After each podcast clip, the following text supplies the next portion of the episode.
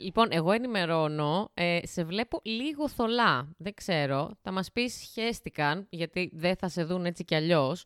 Εσείς χάνετε που είναι μια κουκλάρα. Μετά από ένα μήνα είπα να βαφτώ. Αυτό τώρα ήταν ένα ψέμα γιατί βάφτηκες στην παράσταση, σωστά; Αυτό είναι αλήθεια, βάφτηκα στην παράσταση. Ε, η οποία εντωμεταξύ πώς πήγε; Πάρα πολύ καλά. Ήταν υπέροχα. Το ευχαριστηθήκαμε τόσο πολύ. Θέλεις λίγο να μας πεις και πώς ευχαριστήκατε τη βροχή που έριξε εκείνη τη μέρα; Θέλω ένα background ε, information. Κοίτα, θα σου πω. Ξεκινάμε, εγώ είχα φτάσει στο θέατρο και ήταν όλα μια χαρά. Ξαστεριά, γαλανός ουρανός, όλα τέλεια. Έρχεται μετά η Χριστίνα και μου λέει: Ακούς τη βροχή; Λέω: Όχι, γιατί πριν από πέντε λεπτά που ήμουν έξω, προφανώς δεν έβρεχε. Ποια βροχή, τι λες τώρα; Και βγαίνω και ήταν ε, μια γάρα. Αυτό, έχει γίνει ποτάμι έξω ο δρόμος. και λέω, Γελάω εγώ «Τέλεια». εντωμεταξύ, αλλά τα κορίτσια είχαν πρόβλημα. Πω, πω. Έρχεται μετά η Ειρήνη, βρεγμένο το φόρεμα από τη μέση και κάτω, αλλά βρεγμένο το στίβαμε. Τι λες, ρε. το πω, στίβαμε. πω. Είχαμε βάλει αερόθερμο, ψάχναμε σε σουάρ για να στεγνώσει και λέμε αυτό ήτανε, δεν θα έρθει κανένας. Προφανώς γιατί βρέχει τόσο πολύ που είναι επικίνδυνο σχεδόν. Κι όμως ήρθαν όλοι. Κοίτα τι αγωνίστριες όμως είναι. Δηλαδή, εσείς δεν μας είσατε και λέτε. Και πρώτη παράσταση εντωμεταξύ και σας έκατσε αυτή η φάση με τη βροχή. Ναι, μόνο γούρι μπορεί να είναι αυτό. Τι Ναι, να πεις. ξεκάθαρα, ξεκάθαρα. Και πήγε πολύ καλά, ε. Εγώ είδα ότι σας κάναν και πανό. Αυτό που το πας, δεν έχω ξανανιώσει πιο rockstar στη ζωή μου. Ήταν υπέρ... Συγκινήθηκα λίγο. Αλήθεια στο λέω. ήταν πολύ Αγάπη συγκινητικό. μου, δεν μπορώ. Το έχω μπλούζα, λέει τώρα, στάμπα πάνω μου το φοράω. Πάνω από το κρεβάτι μου. Το έχει η Χριστίνα, το έχει η Χριστίνα. και τι έλεγε, πανό. αυτό, αυτό ξέρουμε ποιος το έκανε. Ήταν φίλοι σας, γνωστοί σας, φαν; Αν κατάλαβα σωστά, ήταν ε, φίλες, γνωστές και συνάδελφοι από, από τη LiFO, από το ΑΜΠΑ. Και έγραφε «Χριστίνα, Αθηνά, Ειρήνη, ζούμε στο Fringe για να σας δούμε». Η πιο υπέροχη ευχή. Εντάξει, Πραγματικά. ρε. Και ήσουν και κατενθουσιασμένη. Εγώ είχα δει και μετά κάτι stories που λέει Ειρήνη, περάσαμε καλά. Και εσύ είσαι. «Α!» ναι, δεν ήξερα πού να κοιτάξω. Ήταν, ε, πραγματικά ένιωθα πολύ ζεστασιά και αγάπη από το κοινό. Ρε, τι ωραία. Πω, πω, δεν μπορώ. Παιδ- Με θετική διάθεση ξεκινάει για ακόμη μια φορά το ταμπον. Ε, Αθηνά, όμως πρέπει να σου ανακοινώσω και παιδιά, εσείς όλοι που μας ακούτε, είμαστε στο επεισόδιο νούμερο 100. Έχουμε μαζέψει επιτέλους 100 ταμπον. Είσαι το εκατοστό μου ταμπον, Αθηνά. Πάμε Είμαι λίγο, το εκατοστό παιδιά. ταμπον, Πάμε, τέλειο! πάμε, πάμε, πάμε, πάμε. Αθηνά Τέλειο, Κεφαλοπούλου, νούμερο 100, χρυσό ταμπον. Θα, μόνο τυχερό μπορεί να είναι αυτό, γι' αυτό και νομίζω είμαστε και τόσο ενθουσιασμένες. Και όχι μόνο για την παράσταση, λέει. Υπέροχο, συγχαρητήρια. Ευχαριστώ πάρα πάρα Να τα πολύ. χιλιάσεις, μπράβο. Πόσο αστείο εν τω μεταξύ λέω 100 ταμπον και απλά σκέφτομαι όντως legit 100 ταμπον κάπου. Και εμένα μου ήρθε στο μυαλό ένα πακέτο της OB, τα μεγάλα που παίρνει από τις αποθήκες φαρμακείων που έχει μέσα 36 ταμπών. ναι, ρε φίλε, ναι. Και γαμό, και γαμό.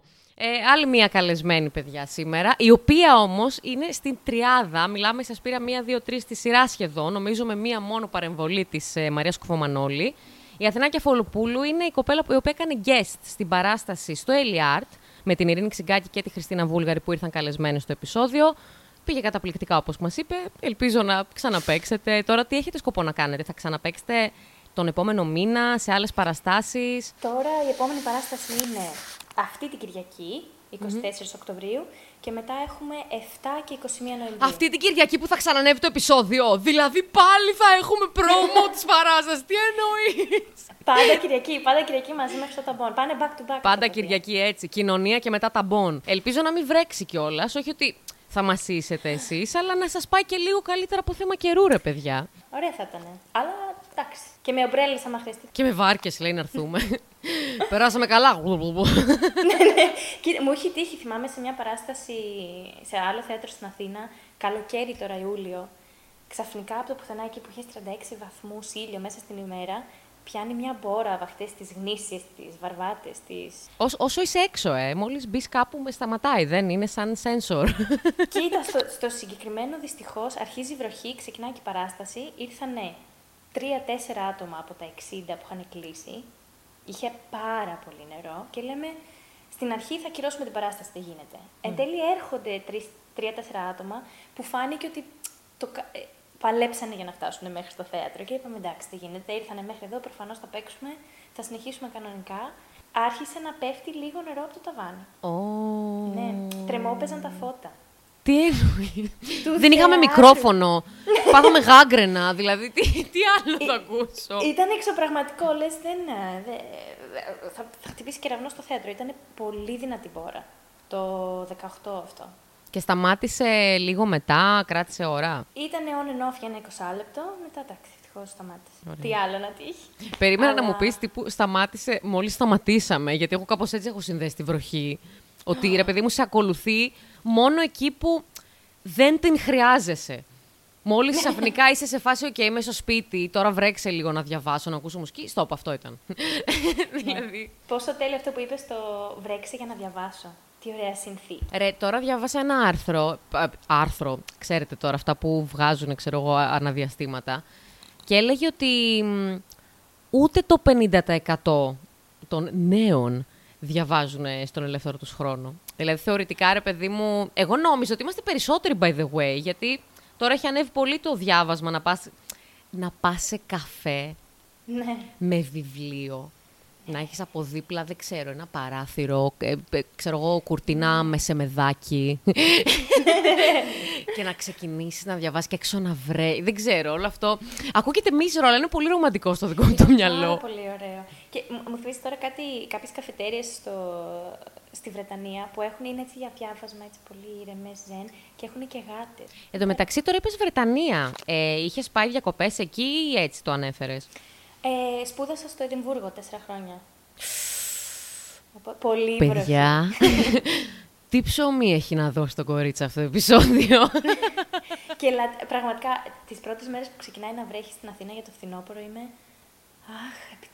Ρε φίλε, τι λες; Σπούδασες στο Ενδιμβούργο. Τι ακριβώς, θέατρο; Για θέατρο εγώ ξέρω. Όχι; Ε, ναι, το πτυχίο μου ήταν κοινωνιολογία στο Πανεπιστήμιο του Εδιμβούργου και παράλληλα έκανα τέσσερα χρόνια φοιτητικό και επαγγελματικό θέατρο στις εστίες, στο Fringe, παραγωγές, ακροάσεις. Οπότε ε, το πτυχίο μου μεν ήταν κοινωνιολογία, αλλά η ζωή μου ήταν κυρίως θέατρο. στο Καλά, τώρα αναφέραμε και σκοτία, οπότε... Ναι, αυτό ήθελα να πω. Στο Εδιμβούργο, ωστόσο, εσύ τώρα αυτό το ήθελες εξ αρχής. Δηλαδή, ποιο είναι το background; Δηλαδή, πού, πού πήγαινες στο σχολείο, από πού ήσουν και αποφάσισες να φύγεις στο εξωτερικό για κάποια χρόνια; Πολύ ωραία ερώτηση. Ε, η απάντηση είναι αρκετά μεγάλη. Ε, μ, εν ολίγης, θα προσπαθήσω. Ε, μεγάλωσα κυρίως στο εξωτερικό. Καλά, δεν θέλουμε εν ολίγης εμείς. Εδώ είμαστε άπλες. Είσαι εσύ guest. Δεν είμαι. Εγώ, εγώ πρέπει να μιλάω λίγο πλέον. Εσείς τα μιλάτε. Ε, Γεννήθηκα στην Ελλάδα, οι γονείς μου είναι και οι δύο Έλληνες. Ε, ο πατέρας μου είναι διπλωμάτης και η μητέρα μου ε, διερμηνέας, οπότε όταν ήμουν 8 μετακομίσαμε στο εξωτερικό πρώτη φορά. Πού, Ε, σε ποια περιοχή, άμα θες λες; Μεγάλωσα στη Ρωσία και στην Νορβηγία. Οπότε ήταν αγγλικό σχολείο, μετά είχα επίσης και γλώσσες στο σπίτι και ελληνικό σχολείο τα Σαββατοκύριακα. Μα Πώς είναι στο έχουνε- My Big Fat Greek Wedding, το ελληνικό σχολείο, είναι πολύ κοντά στην αλήθεια. Τι λες ρε εσύ, και έχουν τόσο ωραία, δηλαδή τόσο ωραίο επίπεδο γνώσεων αγγλικών στην Νορβηγία. Νομίζω είναι και μία από τις, ε, στο top 3, top 4 στις ευρωπαϊκές χώρες που ξέρουν να έχουν πολύ καλό level στα αγγλικά. Κάνω λάθος. Δεν, α, ακριβώς να σου πω για τα στατιστικά δεν είμαι, μη σε πάρω στο λαιμό μου, αλλά μ, πραγματικά και σαν εφηβεία που πέρασα εκεί από τα 12 μέχρι τα 16, αυτά τα πρώτα χρόνια της εφηβείας, ένιωθα ασφάλεια παντού. Ε, ε, Είναι, τη θυμάμαι ή την έζησα τουλάχιστον ως υπέροχη χώρα. Πολύ ωραία χώρα. Τη γλώσσα, Τα νορβηγικά είναι πάρα πολύ εύκολα. τι, τι, τι Είναι παιδιά. πάρα πολύ... θα, σου- θα σου πω, Γεια θα σας, σου- αυτό είναι το επεισόδιο, bye. Αρχικά, εμείς, η, η πρώτη μας γλώσσα είναι ελληνικά, έτσι. ναι. Τα ελληνικά είναι ε, η πιο δύσκολη γλώσσα του κόσμου. Ναι, Εφόσον πρέπει να είναι, καταλαβαίνουμε πρέπει να είναι ελληνικά, δύσκολο. όλες οι άλλες γλώσσες είναι παιχνιδάκι.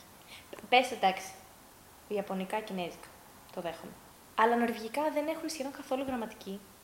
Δεν κλείνονται πολύ τα ρήματα. Είναι εγώ πάω, εσύ πάω, αυτός πάω. Εγώ πήγα, εσύ πήγα, αυτός πήγα. Και με το που μάθεις αυτά, πολύ εύκολα. Συν το ότι θυμάμαι σε όλες τις σειρές, είτε νορβηγικές είτε ξένες, είχαν πάντα νορβηγικούς υπότιτλους.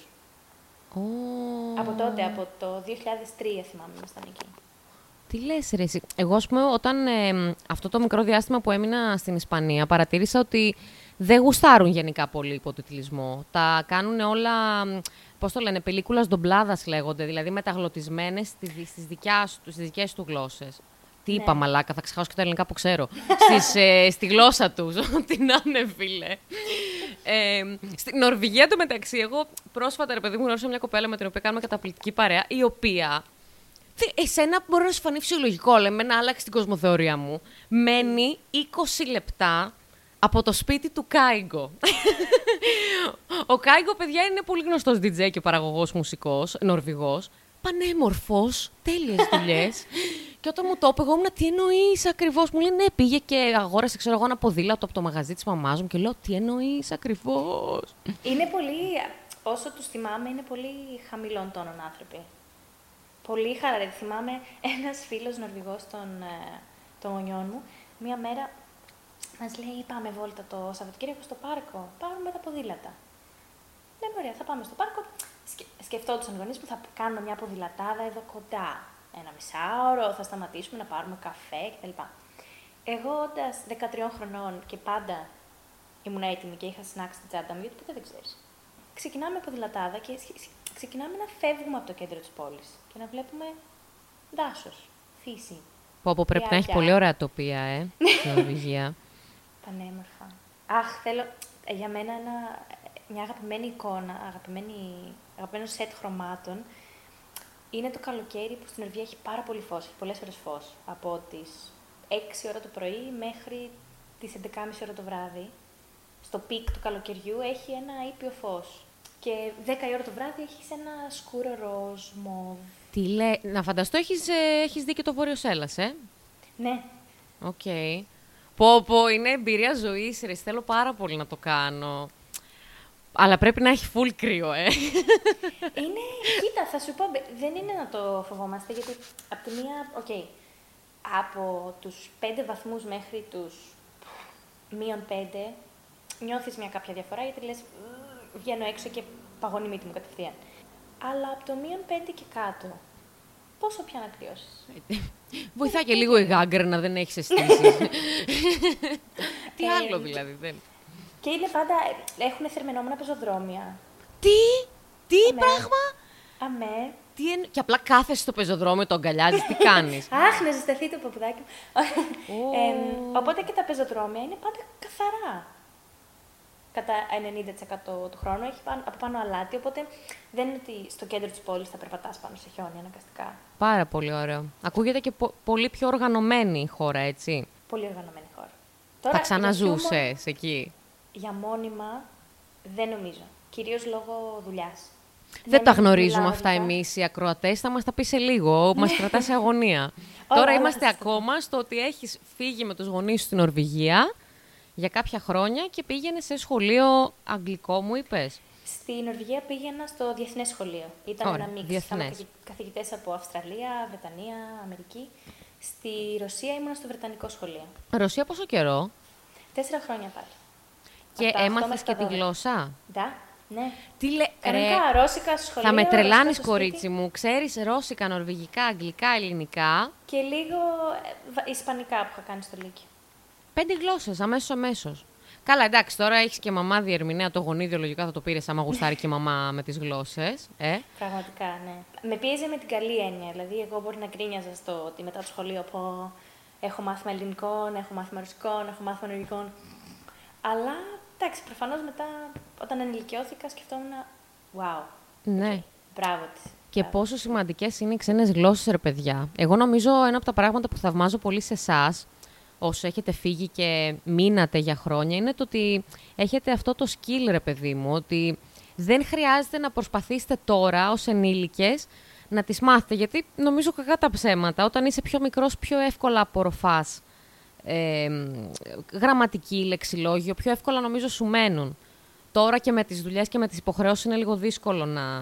Δεν είναι ανέφικτο, δεν θέλω να κόβουμε φτερά, αλλά είναι ρε παιδιά λίγο πιο δύσκολο, έτσι δεν είναι; Κοίτα, από την εμπειρία μου νιώθω ότι και από ό,τι μου έχουν πει είναι ότι όντως τα παιδιά τα απορροφάνε σαν σφουγγάρι πιο γρήγορα, πιο... με λιγότερη προσπάθεια κάπως. Απ' την άλλη, αν κάποιος θέλει να μάθει μια γλώσσα όταν έχει ενηλικιωθεί, έχει άλλο discipline. Οπότε λες, ε, ειδικά άμα μπορεί να ταξιδέψεις σε αυτή τη χώρα και με το Netflix και τις ταινίες βοηθάει πάρα πολύ. Ε, Και για μένα σκέφτομαι ότι αν, αν καταλαβαίνεις μια γλώσσα σε επίπεδο που καταλαβαίνεις το χιούμορ, τότε μιλάς αυτή τη γλώσσα. Πολύ σημαντικό, μάλιστα. Επομένως, ο πρώτος προορισμός ήταν Νορβηγία, μετά. Όχι, ο πρώτος, συγγνώμη, Ρωσία, μετά Νορβηγία.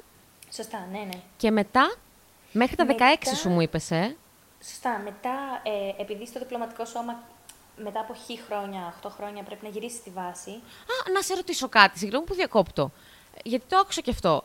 Πάνε στρατό οι γυναίκες στην Νορβηγία, σωστά; Εμένα, α πούμε, φίλη μου που ναι, γνώρισα μου είπε πήγα στρατό. Ξέρω, I joined the army last year και της λέω τι εννοείς; Αυτό είναι, είναι θελοντικό, ναι. Υπέροχο, υπέροχο. Δηλαδή, υπέροχο το ότι ο καθένας, επειδή μου ανεξαρτήτως φίλου μπορεί να πάει. We don't care, ας πούμε. Σκέψω ότι είναι και πολύ λιγότεροι. Οπότε. Ναι. Και αυτοί που το θέλουν όντως θα το ακολουθήσουν, φαντάζομαι, ναι. ναι χωρίς να έχεις κάποια υποχρέωση όπως έχουμε εδώ. Και στη, και στη Σκωτία, θυμάμαι, στο Πανεπιστήμιο είχαμε ένα σύστημα που. Ε, πώς το λένε, σαν αρχείο που το Πανεπιστήμιο διαφήμιζε δουλειές για φοιτητές. Για να σε βοηθήσει όσο σπουδάζεις, αν θες, να έχεις και μια part-time δουλειά κτλ. Εγώ πήγαινα πάντα στη σχολή ψυχολογίας που κάνανε πειράματα και καλά γλώσσας, ε, understanding και τέτοια. Πολύ βαρετά πειράματα. Έβλεπε κάτι εξελάκια και πατούσες κάτι κουτιά. Mm-hmm. Και πλήρωνε, ξέρω εγώ, πέντε λίρες την ώρα, αλλά OK. Okay. Και ήταν μια διαφήμιση που ερχόταν πάρα πολύ συχνά για το στρατό. Που Φανταστικό. σου έλεγε ότι θα είσαι stand-by, δεν θα σε πάρουν αναγκαστικά. Πληρώνουν εκείνοι τις σπουδές σου και ένα χι ποσό κάθε μήνα, μεγάλο ποσό. Mm-hmm. Και αν ερχόταν η σειρά σου να σε πάρουν στο στρατό, έπρεπε να πας. OK. Okay. Ενδιαφέρον κι αυτό. Σε Θέλω να σου πω. είναι, είναι και μια άλλη οπτική από τη δικιά μας την πραγματικότητα στην Ελλάδα. Μάλιστα. OK. Mm. Okay.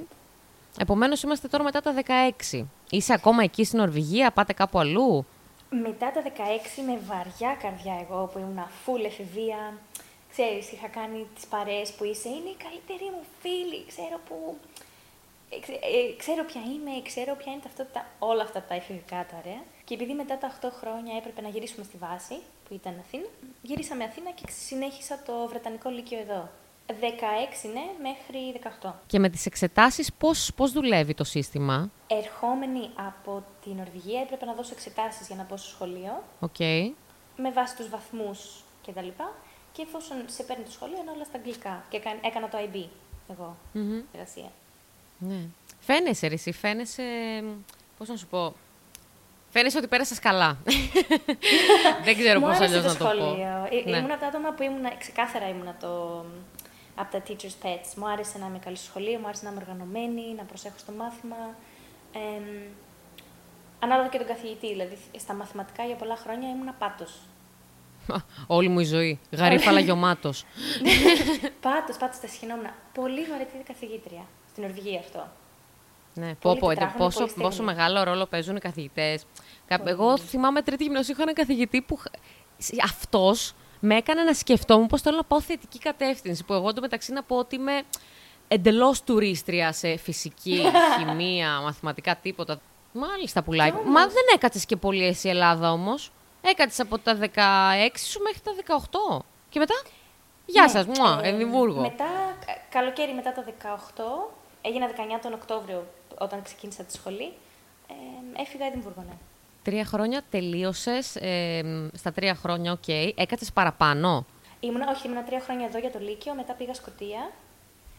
Και εκεί ολόκληρο το πρόγραμμα είναι τέσσερα χρόνια για το πτυχίο μου, την κοινωνιολογία. Ωστόσο, ανάλογα με τους. Ε, έχουν ένα υπέροχο σύστημα το οποίο μακάρι εν μέρη εύχομαι.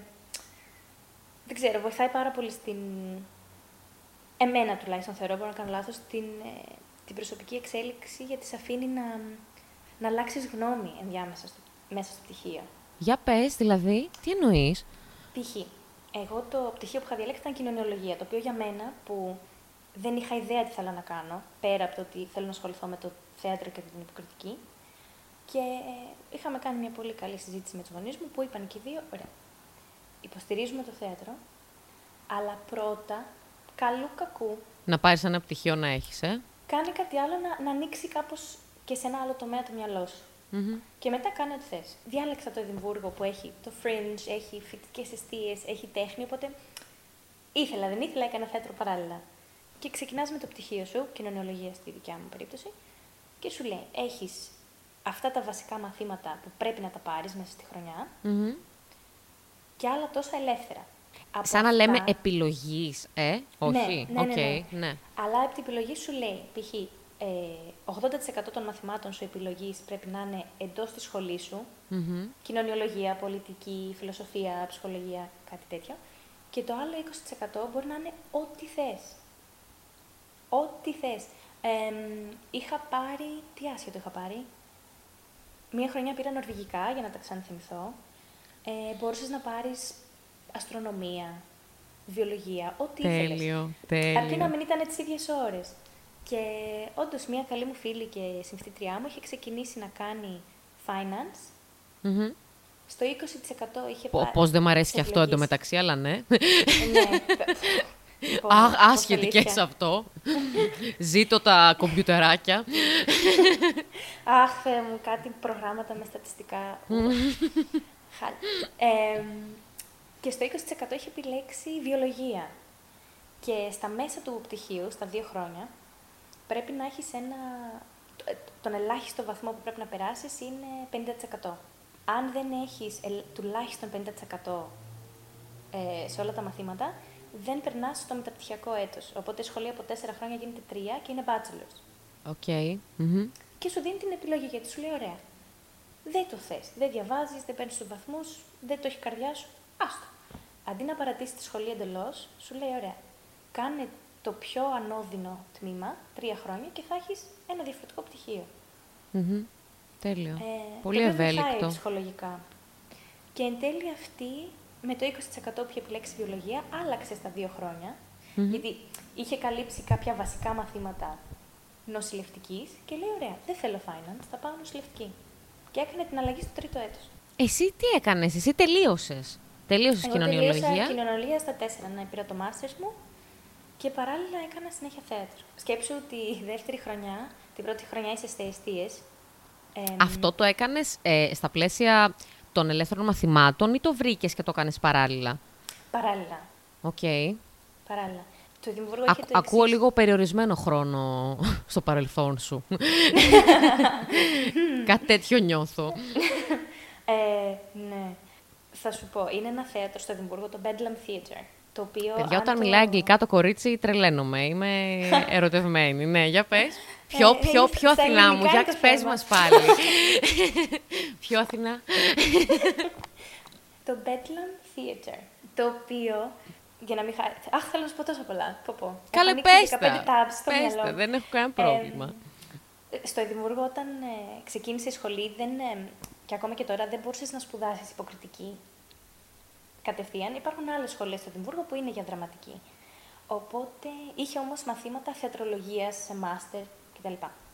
Έτσι οι φοιτητές ξεκίνησαν ε, θεατρικές ομάδες, societies, που μπορούσες να λάβεις μέρος παράλληλα με τις σπουδές. Γιατί είχε το Fringe, έχει πολλά θέατρα, έχει πάρα πολύ τέχνη.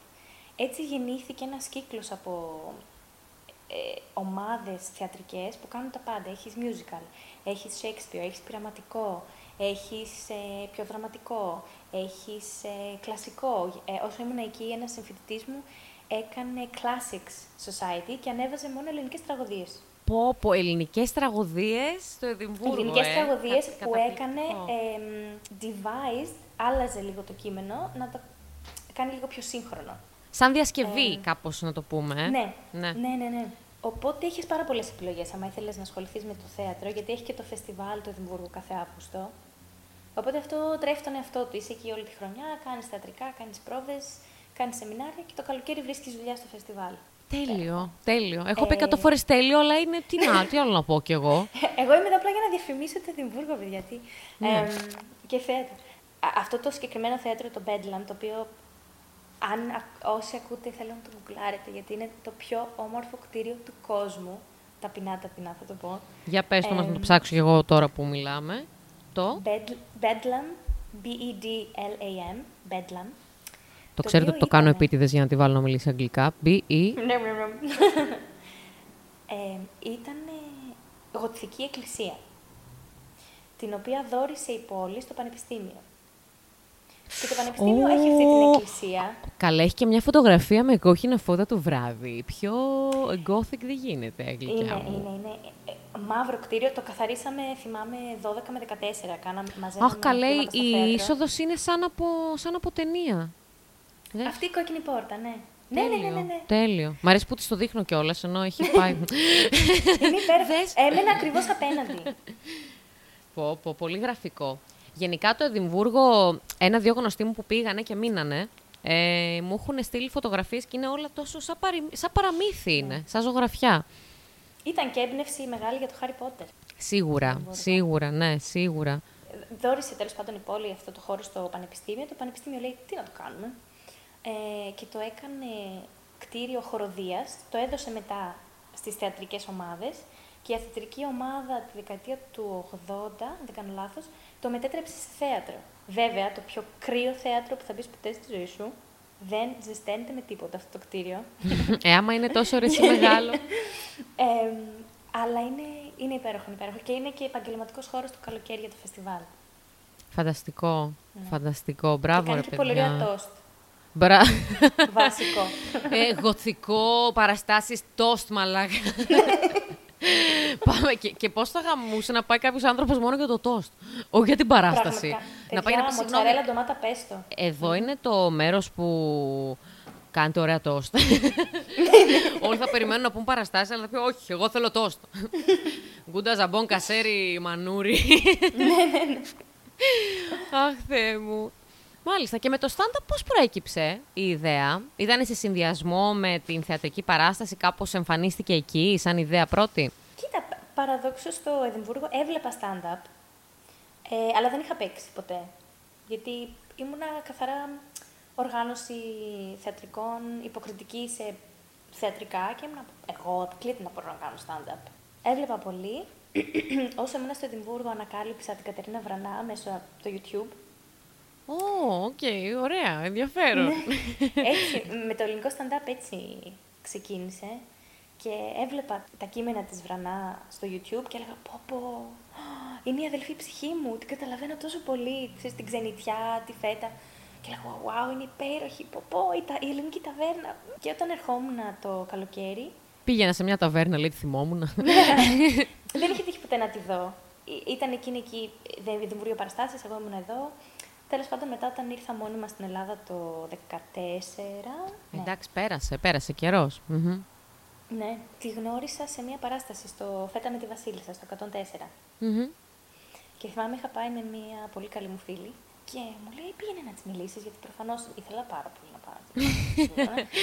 Ε, μια κουβέντα είναι πες, αγάπη μου, όμως, δηλαδή είναι λίγο, εγώ το νιώθω αυτό το... Έτρεμα ολόκληρη η Κατερίνα. Ολόκληρη. Έλα ρε, ρε, αυτό είναι τόσο, είναι τόσο ωραία αυτά τα συναισθήματα όμως. Δε, ε, ε, ε, ε, κάπως έτσι μιλούσα. Δεν Ναι. ήταν... Τέλος πάντων πάω και λέω «Γεια». Ήταν τόσο έξω καρδιά, τόσο γαμάτι, όπως προφανώς είναι, την ξέρετε όλοι. Και κάπως ξεκίνησαμε να μιλάμε για το Εδιμβούργο, αυτό ήταν μεγάλο κοινό. Μετά βγήκαμε για καφέ. Ήταν τόσο What? ήταν τόσο ε, χαμη, χαμηλών τόνων και έξω καρδιά και μου λέει «Γαμό, ναι, α, δώσε μου το κινητό σου, πάμε μια καφέ να συζητήσουμε για το Εδιμβούργο». Και έτσι ξεκίνησε, τη γνώρισα. Εσύ μετά, πώς ένιωσες όταν στο είπε αυτό; Σαν... Ε, πυροτεχνήματα, Στο καρδιογράφημα. δεν μπορούσα- Ήμουν έτρεμα, έτρεμα, ρε, αποκλείται, αποκλείται. Θα είναι- Εγώ, εγώ, τι, εγώ, τι, να- εγώ τι να έχω να πω στην Κατερίνα Βρανά.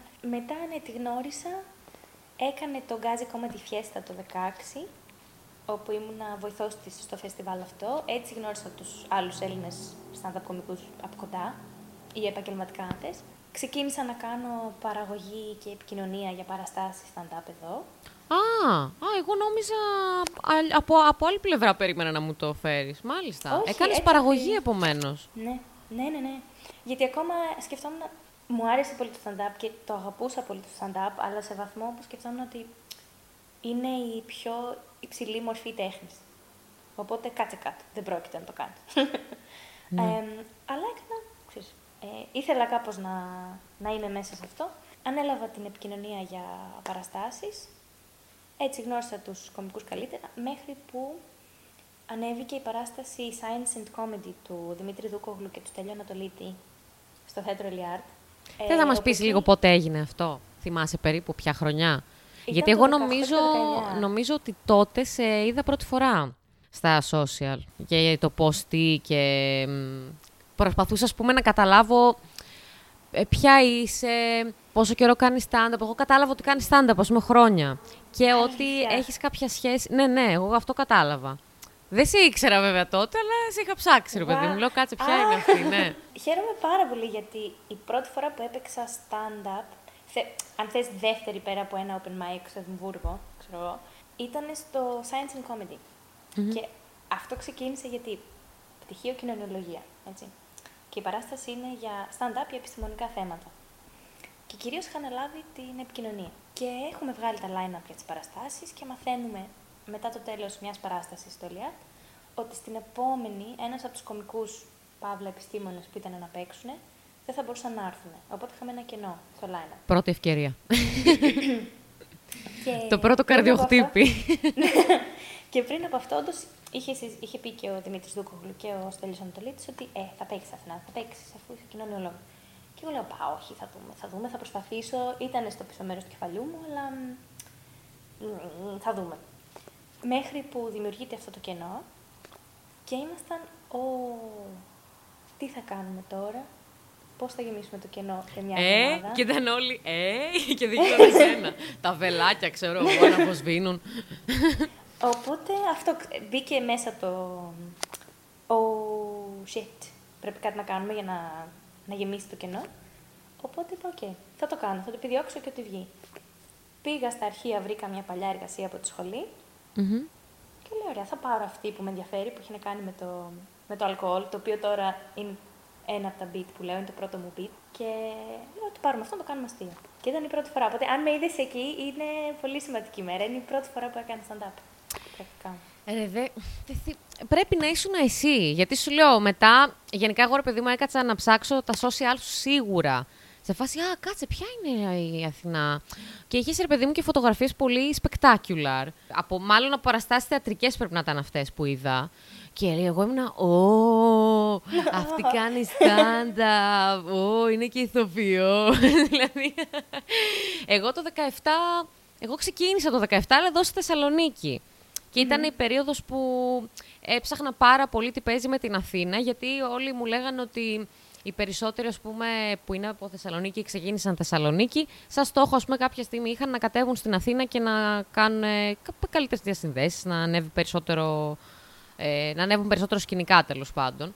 Και κάπως έτσι είχα βρει και εσένα, γιατί έλεγα, α, ποιοι, ποιες είναι τώρα στην Αθήνα, γιατί στη Θεσσαλονίκη ας πούμε το 17 ήμουν εγώ, η Έμιλη, η Καρλιάφτη, νομίζω τελεία άμα δεν ξεχάσω και κάποιες άλλες. κο- Γενικά ήμασταν πολύ λίγες κοπέλες το 17.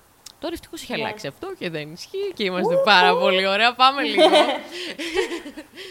ναι. Ελάτε να παίξετε stand-up. Ελάτε να παίξετε κορίτσια, λίγο να, να γίνει χαμός. Τώρα, ας πούμε, που κάνω μια παράσταση στο 8.30, να κάνω και αυτό το promo. Που το promo βασικά για να ξανάρθει στο 8.30, γιατί πήγε καταπληκτικά. Παρουσίασε πρώτη φορά ο Αλέξανδρος Μουρατίδης, του δώσανε σποτ. Πήγε τρένο, όταν λέμε τρένο ωραία. ενώ τρένο, δεν καταλαβαίνεις. Το κοινό, για κάποιο λόγο, ήταν πάρα πάρα πολύ θετικά προδιατεθειμένο να γελάσει. Μάλλον Μπράβο. θες η καραντίνα, θες λίγο COVID που μείνανε μέσα. Ήταν, δηλαδή, σχεδόν να την άχτηκε το 8.30 παιδιά στη Χαριλάου και εννοείται όλοι οι κομικοί που παίξανε ήταν ακόμα και τα πεντάλεπτα τα οποία ήταν για πρώτη, δεύτερη φορά, πήγανε και αυτά καλά. Δηλαδή, εμείς είχαμε μείνει τύπου και ήταν μια πολύ ωραία απολαυστική παράσταση. Τι ωραία. Δεν Ήταν- είναι σαν να τρως ένα υπέροχο κομμάτι τούρτα. Ναι, και, είναι- και Αχ. ήταν και από τις παραστάσεις που το είχε γράψει και ο Χρήστος ο Αράπογλου, θα τον φέρω και αυτόν κάποια στιγμή, ότι ήταν από τις παραστάσεις που δεν ήθελες να γελάσεις πολύ, γιατί ήθελες να προσέξεις το πόσο καλά πηγαίνουν τα παιδιά. Δηλαδή είχες ένα μόνιμο χαμόγελο στα χείλη και έλεγες κάτσε, κάτσε, μην γελάω πάρα πολύ και χάσω, ας πούμε, Ναι, ναι, ναι, ναι, τη μην χάσω στιγμή. Λέξη. Ναι, ναι, ναι, φοβερό, Φτου, φτου, φτου. φοβερό. Μπράβο, μπράβο, μπράβο. φτου, φτου, φτου, Έτσι παιδιά. να να- Ναι. Ε, μάλιστα, οπότε εσύ, στην ουσία το έκτακτο guest, σαν να λέμε, Ναι, το guest SOS. ήταν εκεί που μπήκε μέσα στο μικρόβιο και αποφάσισες να ασχοληθείς; Ένιωθα υπέροχα. Λες και είχα... δι- ε, τέτοια αδρεναλίνη. Υπέροχα, υπέροχα. Που, οκ, ήταν η πρώτη φορά που έπαιζα. Προφανώς δεν ήταν ότι ήταν σωστά δομημένο bit ή ότι είχε πάρα πολλά γέλια, αλλά πήγε σχετικά καλά. Πήρε κάποια γέλια. Το οποίο για πρώτη φορά ήταν wow, εγώ το έκανα αυτό με δικές μου σκέψεις και δικά μου λόγια και γελάνε. Νιώθεις υπερήρωας πραγματικά. και λέει, ε, ωραία, πάμε να το ξανακάνουμε γιατί αυτό ήταν πάρα πολύ γαμάτο. Και δήλωσε σε Δύσκολο. open το επόμενο βήμα, ε. Ε, άνοιξε το 19, αν δεν κάνω λάθος. Οπότε έκανα κάποια open 19 μέχρι χειμώνα του 20 και μετά το χάος. Γιατί 19. 17 δεν μου είπες ότι έγινε αυτό το σκηνικό. 18-19 ήταν το Science and Comedy. Α, OK. OK, μάλιστα. Call the Dead Pie. Και μετά... Ε, ε, Και μετά, όταν λες το χάος εννοείς ότι ήρθε η καραντίνα η πρώτη και κάπως πάγωσαν τα πράγματα; Από live stand-up ναι, αλλά στο μεταξύ, ε, λέω και εγώ, ναι, το καλοκαίρι του 19 ξεκίνησα το Athens English Comedy Club. Μπράβο ρε εσύ Αθήνα. Στην Αυτό, Αθήνα. αυτό ήθελα να σε ρωτήσω. Ε, Οπότε από, εκεί, έπαιξα από εκεί. εκεί σίγουρα σε έμαθα. Σίγουρα. Δηλαδή, αν πρώτη φορά σε έψαξα το, 17, το 18, εκεί 17-18 που ξεκίνησα κι εγώ, σίγουρα σε βρήκα εκεί. Μία φωτογραφία που κάθεσαι σε μια καρέκλα και κρατάς ένα καπέλο. Εκεί έτσι είδα, είδα τη Ε, φωτογραφία. Μια κούπα. Μια κούπα Κα- τσαγιού. κάτι, κάτι κρατάς ναι, ναι, ναι, ναι. και το κάνεις πρόμο και λέω «Ω, είναι στα αγγλικά». Μιλάμε, εγώ ήμουν πολύ excited γι' αυτό. Ναι, είναι το παιδί μου αυτό. Αυτό το ξεκίνησες ε, με ποια αφορμή; Μου έλειπε να βλέπω stand-up στα αγγλικά live. Μμμ. Ε, ήθελα να παίξω και stand-up στα αγγλικά live. Σου είναι πιο εύκολο να παίζεις τα αγγλικά; Ναι. 100%. Μμμ. Είναι Και η πολύ Χριστίνα η εκνευριστικό. Βούλγαρη το ανέφερε αυτό. Είναι πολύ εκνευριστικό γιατί ε, κυρίως δεν ξέρω αν σκέφτομαι στα αγγλικά, αλλά και από το σχολείο έχω μάθει να γράφω στα αγγλικά. Οπότε μου βγαίνει πάρα πολύ γρήγορα και μου φαίνεται πιο γρήγορα να περάσω ένα μήνυμα στα αγγλικά. Ενώ στα ελληνικά μπορεί να, να είμαι... μ, Αχ, και πώς το λέμε αυτό... Κατα- Είναι πιο μερικές φορές αμήχανο Ναι. και ειδικά να προσπαθείς να κάνεις τον άλλο να γελάσει. Ε, Αν και νομίζω, ε, δηλαδή νιώθω ότι στην Ελλάδα έχουμε έτσι ένα πολύ μεγάλο... Είμαστε πολύ ανοιχτοί στο να χρησιμοποιούμε αγγλικές λέξεις. Δηλαδή, εγώ βλέπω από όλο τον κόσμο, τώρα μιλάω για νεαρότερες ηλικίες, δεν μιλάω για την ηλικία του πατέρα μου, ξέρω εγώ, 60 φεύγα, θα χρησιμοποιήσουν πολλές αγγλικές λέξεις μέσα σε μία φράση. ναι. Οπότε θεωρώ ότι αυτό λίγο είναι ότι κάπως σώθηκε στην περίπτωση που εσύ μπορεί να μην θυμάσαι καλά μια λέξη στα ελληνικά, αλλά να τη θυμάσαι στα αγγλικά και είναι οκ. Δηλαδή, νομίζω να γυρίσει κανείς στη, στη σκηνή και να πει «Ε, αυτή». Π.χ. μαθηματικά μόνο στα αγγλικά. Αν, αν Τι προσπαθήσεις λέει; να μου εξηγήσεις Α. μαθηματικά στα ελληνικά. Ενώ οι περισσότερες λέξεις, ρίζες, ορολογίες κτλ. έχουν ρίζα ελληνική, αλλά και πάλι το μυαλό. μου- Εμένα και σε γλώσσα του σώματος να πας να μου το εξηγείς, δεν θα το καταλάβω. Ε, δηλαδή, να, να, να ντυθείς μαθηματικά μες στολές και να μου δείχνεις, ξέρω εγώ, εξισώς, δεν θα το καταλάβω. δεν γίνεται. Βέβαια, να πω, να πω τη δικιά μου αμαρτία θα την πω με την έννοια ότι εγώ δεν είναι ότι δεν τα καταλαβαίνω, ότι δεν θέλω να τα καταλάβω. Μου προκαλούν μια απέχθεια. πολύ σε νιώθω. Έτσι ήμουν με τα γαλλικά. Ναι. Α, ο, γαλλικά ξέρω, ας πούμε. Πολύ, πολύ έρωτα είχα εγώ όταν ήμουν μικρή. Δηλαδή τώρα. Σωστό. Σωστό. ναι.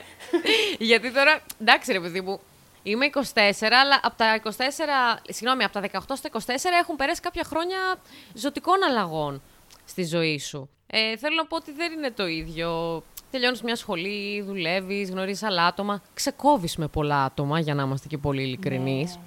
Ναι. Νομίζω ένα ξεσκαρτάρισμα ωραίο θα γίνεται και στα 30 και στα 35. Δηλαδή. Θα σου πω, μόλις τα έκλεισα τα 30 πριν από μια εβδομάδα. Α! Χρόνια πολλά, ρε! Χρόνια πολλά, κορίτσι μας. ευχαριστώ. Και 100 ταμπών και 30 χρόνια. 30 ναι. χρόνια ταμπών, έτσι θα λέγεται το επεισόδιο. 30 χρόνια το πω. Ε, ναι, είμαι 7 μέρες σε αυτή τη δεκαετία. ε, ήδη έβγαλα τον αγκώνα μου την προηγούμενη εβδομάδα. Έλα, ρε, μόνο. Πολλά νεύρα με τα 30. Και πώς έγινε μ, η πρώτη παράσταση στο Athens Comedy Festival; Athens Com- το Athens English Comedy Club. Μ, ναι, μαλακία είπα. Και πώς έγινε η παράσταση στο, στο Athens English Comedy Κοίτα, Club; θα γίνει και Athens English Comedy Festival. Μμμ. Θα γίνει και αυτό κάποτε. Ε, έγινε αρχικά το Μάρτιο του 19 γνώρισα τον Αμερικάνο κωμικό Ζακ Γκάρνερ, που είχε έρθει εδώ επίσκεψη καλοκαίρι. Είχε πάει σε ένα open mic στη Crust, αν δεν κάνω λάθος. Και εκεί γνώρισε, ήθελε να παίξει στο open mic και είπε προφανώς θα παίξω στα αγγλικά. Ναι. Is that okay? Και ήθελε να κάνει μια παράσταση ο ίδιος στα αγγλικά για να μαζέψει χρήματα για φιλανθρωπική ομάδα στην οποία ήταν μέλος, με την οποία ήταν εδώ, στην Ελλάδα. Και του είπε ο Blink Mike, ο κωμικός, να έρθεις σε επαφή με μένα. Οπότε έτσι κάπως έγινε το, το κονέ. Γνώρισα τον Ζακ, ο οποίος είπε: Θέλω να κάνω μια παράσταση στα αγγλικά στην Αθήνα. Μπορούμε να το κάνουμε. Και ήμουν εγώ, Ναι, κάνω παραγωγή, κάνουμε παράσταση στα αγγλικά. Ήταν υπέροχα. Ε, παίξανε 12-13 Αθηναίοι Ω, κομικοί. πάρα πολύ ωραία. Μμμ. Ε, και δύο κομικοί από Αμερική, μαζί με τον Ζακ 3. Ήταν sold out, το κλίμα ήταν υπέροχο, είχαμε κοινό από διάφορες χώρες και ήμουν wow. Και οι Έλληνες κομικοί το έχουν και μπορούν να παίξουν στα αγγλικά και το κοινό περνάει όμορφα. Οπότε είναι πολύ ωραία συγκυρία. Και μετά το ψιλοάφησα μέσα στο καλοκαίρι, αλλά το σκεφτόμουν, μ, μέτρωγε λίγο αυτό το... μ, κάτι είχε εκεί, κάτι ωραίο έχει, πώς μπορούμε να το κάνουμε αυτό πάλι. Και μετά σκεφτόμουν ότι τώρα πρακτικά αν κάποιος που μένει στην Αθήνα μόνιμα θέλει να κάνει stand-up και έχει στόχο να παίξει στο Εδιμβούργο, να παίξει στη Νέα Υόρκη, να παίξει στην Αυστραλία, ε, είναι δύσκολο να κάνεις αυτό το jump. Αν π.χ. δεν έχεις ήδη μείνει έξω κάποια χρόνια ή αν δεν έχεις αποφασίσει να μετακομίσεις εκεί μόνιμα ή. Είναι μεγάλη αλλαγή. Και σκεφτόμουν ότι αν κάναμε κάτι τέτοιο, θα είχα, υπήρχαν ευκαιρίες για Αθηναίους ναι, να παίξουν στα αγγλικά και να προσαρμοστούν, να, να Ναι. μάθουν. Σαν ένα βήμα, ας πούμε, πριν ε, τη μεγάλη αλλαγή, αν θέλουν να το πάνε και έξω, ε. Ναι. Και αντίστοιχα ξένοι κομικοί που θέλουν να παίξουν στην Ελλάδα, αλλά ακόμα δεν είναι για το ηρώδιο. Ναι, Γιατί σίγουρα, είχαμε ναι. τον John Cleese, έχουμε, έχουμε μεγάλους κομικούς που έρχονται, αλλά είναι μεγάλοι, μεγάλοι, μεγάλα ονόματα. Η ενδιάμεση, Πήγες στον Σλός τώρα, στην Αθήνα; Βεβαίως πήγα στον Σλός. Και για πες, για πες. Ε, μου αρέσει ο ίδιος πάρα πολύ η κομμωδία του. Εντάξει, και, και ο ίδιος, αλλά και η κομμωδία του. Με τον οποίο έχουμε ένα κοινό γνωστό. Όμως, από το, από το Bedlam Theater που σου λέγα το θέατρο στο Εδιμβούργο, εκεί γίνονται όλα, παιδιά, Εδιμβούργο γίνεται. Ένας συμφοιτητής μου από το θέατρο έκανε μα, ε, ε, μαθήματα θεάτρου στο Λύκειο μαζί με το Σλός. Ήταν στην ίδια εξωσχολική ομάδα. Μου αναφέρει μια φορά στο συμφοιτητή μου, ότι- γιατί βλέπαμε stand-up comedy και λέει: Α, ναι, το ξέρω τον Ντάνιελ, κάνουμε μαζί θέατρο. Όταν ακόμα ήταν ε, ντεμή διάσημος, ήταν ακόμα στην αρχή. Μμμ. Το 11. Και ήμουν oh cool, can I meet him? Προφανώς δεν είναι έτσι αυτή η συγκυρία. Εμ, και πήγαμε στην παράστασή του, ήταν πάρα πολύ. Και αυτός και ο Kai Humphries. Και μετά έκανε κάτι γαμάτο, το οποίο δεν το είχε κάνει ο... Αχ, δεν μου, κόλλησα. Δεν πειράζει, θα το Ο κόψω. Jimmy Carr, πήγα να πω Jimmy Α, Carr. Jimmy Carr είχα Jimmy πάει Carr. κι εγώ. Μμμ. Ναι. Στην είσοδο είχε κάνει photo booth μετά την παράσταση. Οπότε βγήκε ο Ντάνιελ Σλό, πολύ χαμηλών τόνων, χαλαρός με την πύρα του και χαιρετούσε τον κόσμο. Βγάζανε φωτογραφίες. Προφανώς Ψυχούλης. πήγαμε. Μμ. Κάτι είδα από τα 450 πρώτα stories και posts στο facebook και Ήταν στο πολύ ωραία. instagram. Πήγαμε να βάλουμε φωτογραφία. Ναι, ναι, ναι, ναι, ναι, hi. Εμ, εκεί που βάζουμε τη φωτογραφία, του λέω by the Γιατί λέω, άμα δεν το πω τώρα, δεν θα το πω ποτέ. Οπότε θα σχένω με τον εαυτό μου και απλά πρέπει να το. τέτοιο. Και του λέω, by the way, we have a friend in common. Και έχει κάνει, what? Και του λέω, do you remember uh, so and so? Do you remember Craig? Και μου κάνει, Craig? Τον θυμάμαι τον Craig, κάναμε μαζί θέατρο. Εμ, και ήταν ευγενέστατος, έκατσε μαζί μας, μίλησε, ξέρω εγώ, 5-10 λεπτά με τους κομικούς, ρώτησε για την κομμωδία. Ο Kai Humphries επίσης. Πολύ πολύ ευγενικός και είπε, ξέρω εγώ, όταν έρθω στην Ελλάδα, θα ήθελα να παίξω και σε μικρότερο comedy night, να δω πώς είναι τα comedy club και πώς είναι οι Έλληνες κομικοί. Και ήμουνα, ε, by the way, we're all comedians. Ναι. Ε, just so you know. Εμ, ήταν πολύ ωραίο. Ήταν, ήταν πάρα πολύ Δεν freaky. μπορώ που είναι τόσο ενθουσιασμένη. Δηλαδή από 30 που δεν φαίνεσαι, έγινες 3 που φαίνεσαι. Αχ, σε ευχαριστώ. δεν μπορώ. Μάλιστα, πουλάκι μου, μάλιστα. Είδατε, παιδιά, πώς περνάει η ώρα όταν μιλάς με έναν άνθρωπο που έχει πράγματα να σου πει. έχει έτσι ωραία διάβια, έχει... Δεν ξέρω. Από τα πιο... Δηλαδή, νομίζω από τα πιο ξεκούραστα επεισόδια ήταν αυτό και από τα πιο ενθουσιώδη κιόλας. Και το εκατοστό κιόλας είναι Έτσι. επέτειο επεισόδιο. Ήταν το εκατοστό μας ταμπών η Αθηνά Κεφαλοπούλου. Επαιτειακό, όχι επέτειο. Είδες, τα, τα λάθη πάνε και έρχονται. επαιτειακό, επαιτειακό. Οπότε, Επαιτειακό. παιδιά, επειδή Σήμερα που το επεισόδιο ανεβαίνει είναι Κυριακή, να πάτε να ξαναδείτε τα κορίτσια όσοι δεν προλάβατε. Μιλάμε πάλι για το ίδιο θέατρο Ηλιάρτ. Μιλάμε ναι, για την θέατρο ίδια Ιλιάρτ. ώρα, 9 η ώρα το βράδυ, 9.30. Μμμ, μμμ. Μάλιστα. Θα παίζει guest η Αθηνά Κεφαλοπούλου. Παρουσιάζει double bill. Χριστίνα Βούλγαρη και η Ειρήνη Ξυγκάκη. Έχουμε Κανένα κάτι κοινό. άλλο να πούμε. Κανένα κοινό, μάλιστα. Εννοείται τον τίτλο ξέχασα. Αυτή είμαι. Ρε, Σας περιμένουμε. αχ, παιδιά, λέει η Αθηνά σε κάποια φάση ανεβάζει ένα story όταν έβρεχε και λέει, παιδιά, ε, ανεβα- λέμε ότι η παράσταση θα γίνει κανένα κοινό. Δεν το εννοούμε κυριολεκτικά όμως αυτό. Και είχα διπλωθεί μόνη μου στον καναπέ. Λέω, τι είπε, τι είπε. Δεν το πιστεύω. Θέλουμε όλο το κοινό. Ναι. Ελάτε. θα περάσετε πάρα πολύ καλά. Με Ε, 15 πανό να σκάσουμε, παιδιά. Πάμε λίγο να δώσουμε αγάπη στα κορίτσια. Πω, πω, πω, πω, πω. Ναι, να κάνουμε τρία πανό, να έχει μία από ένα. Τι, κάθε μία από ένα. Δίκαια Εννοείται, πράγματα. εννοείται, εννοείται. Ε, Έστω και ένα post-it, το δέχομαι. Το βάλω στο ψυγείο μου. Και είναι 150 post-it μαλάκα, σαν τον Jimmy Carrey που στο, στην πρώτη παλιά πολύ την ταινία, το Θεός για μια εβδομάδα, που το έχει οργανώσει όλα σε post-it, Τι τέλεια θυμάσαι; ταινία. Εγώ όταν ακούω post-it, μόνο αυτή η σκηνή μου έρχεται, που τα μετατρέπει όλα σε post-it και είναι 150 εκατομμύρια post-it. Ναι, ναι, ναι, ναι, ναι, ναι, ναι. Αχ, Θεέ μου, ναι. Και λέει yes to all. ναι. Και είναι Υπέροχη ταινία. Τζένιφερ Άνιστον, εντάξει. Ναι, άντε Πω, πω, γεια, πω. άντε γεια.